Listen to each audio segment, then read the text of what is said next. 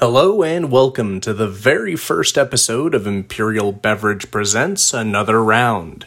This is a tool that we are developing to train our staff about our products, our company, and our suppliers while they're out and about in the field. Each episode is intended to enlighten and teach our staff, customers, accounts, and whoever else listens to this little podcast. So please, feel free to sit back and enjoy while we explore the exciting world of the beverage industry.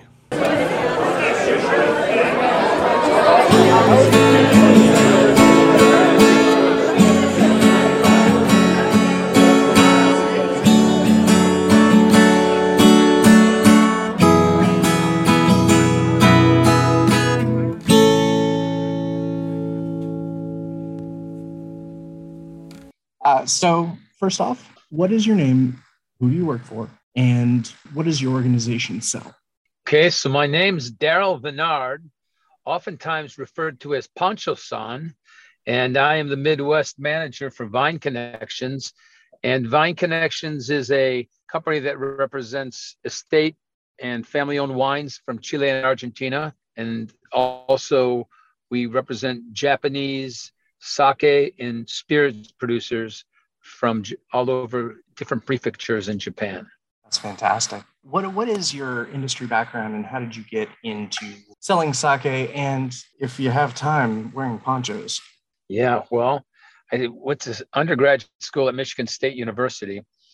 And while I was there, I uh, was able to get some classes in the enology and viticulture lab under Dr. Stanley Howell, who is the emeritus professor of those departments.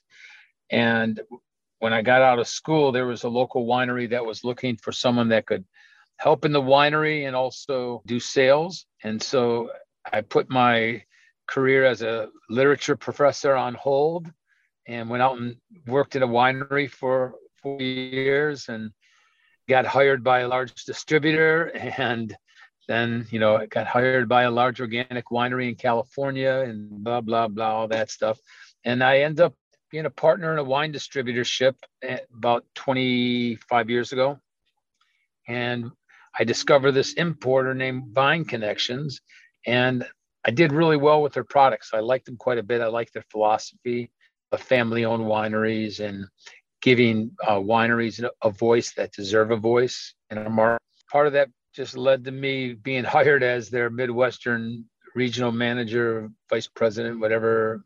I'm the guy in the Midwest, the man in the middle.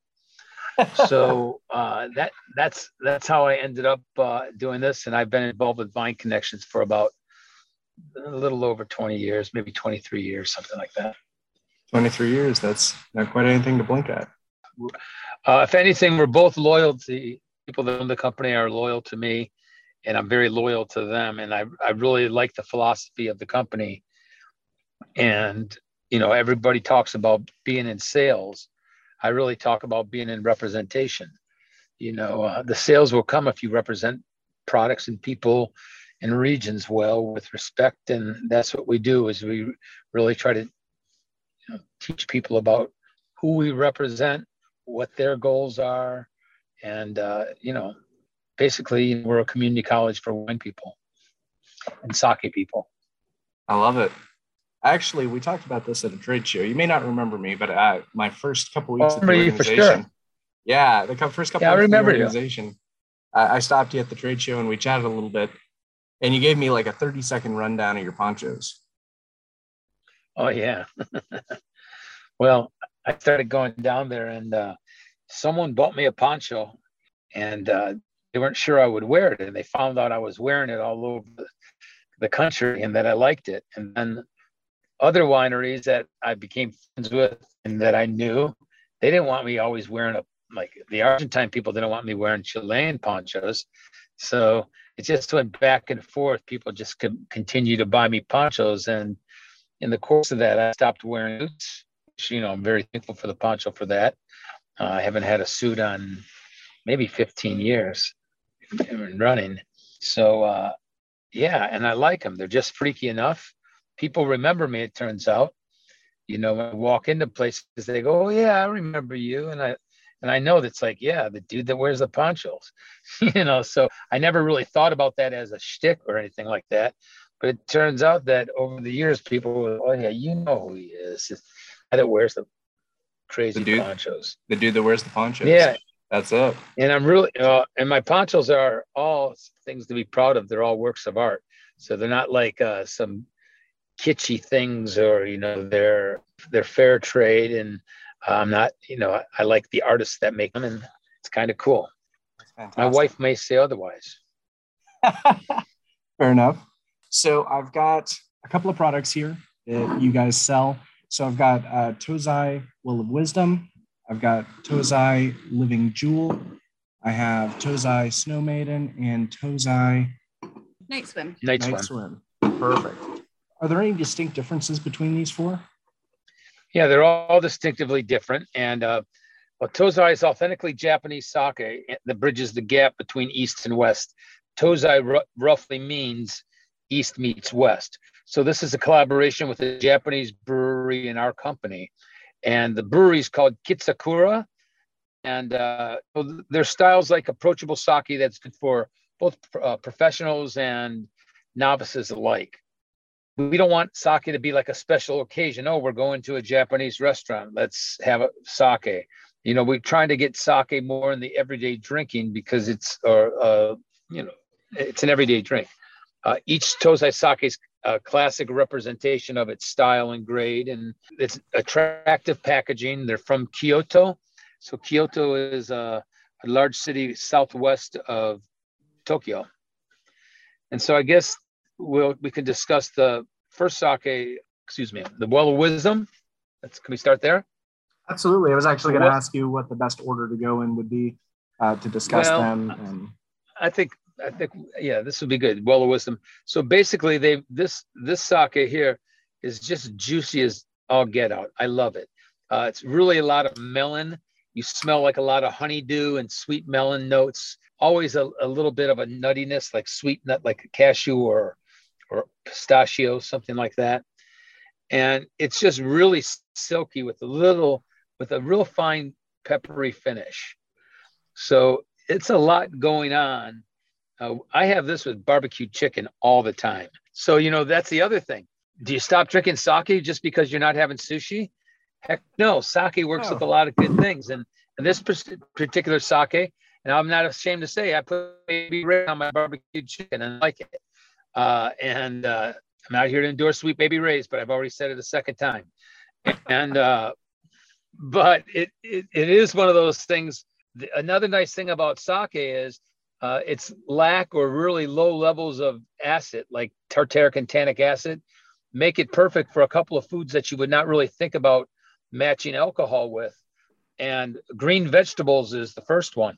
Uh, green vegetables do not w- go well with wine in general because they have a lot of tartaric acid.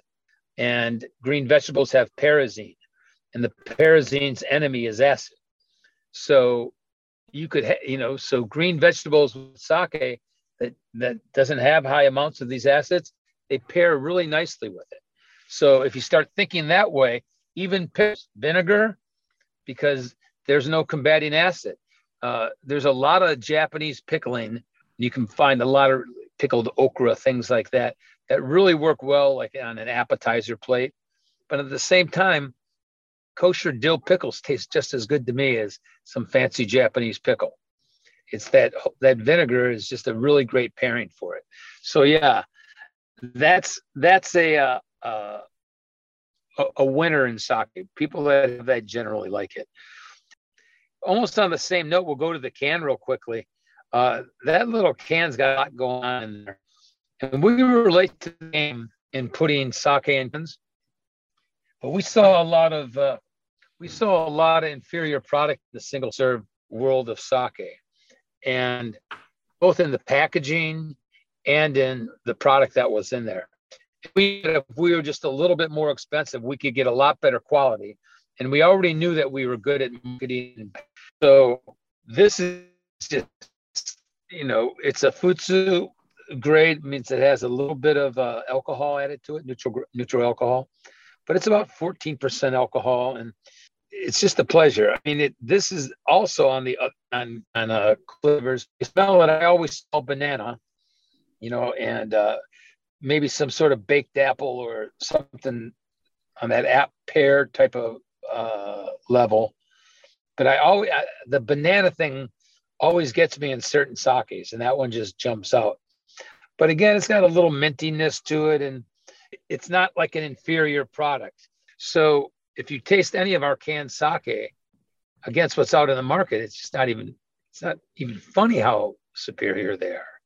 For sure. So we had pork tacos, we had carne asada, some pork tacos and tacos El Pastor uh, at this concert recently, and I brought a I brought ten cans of Night Swim, and three or four of the people that were there never had sake, and they were asking questions like, "Wow, this tastes so good and pairs perfectly with all this stuff. Uh, how much is it? Where can I get it?" And I wasn't really doing it like I was just hoping that they would say, "Okay, yeah, I'll drink it." you know, uh, yeah, let me try it. But the enthusiasm is just at an all-time high.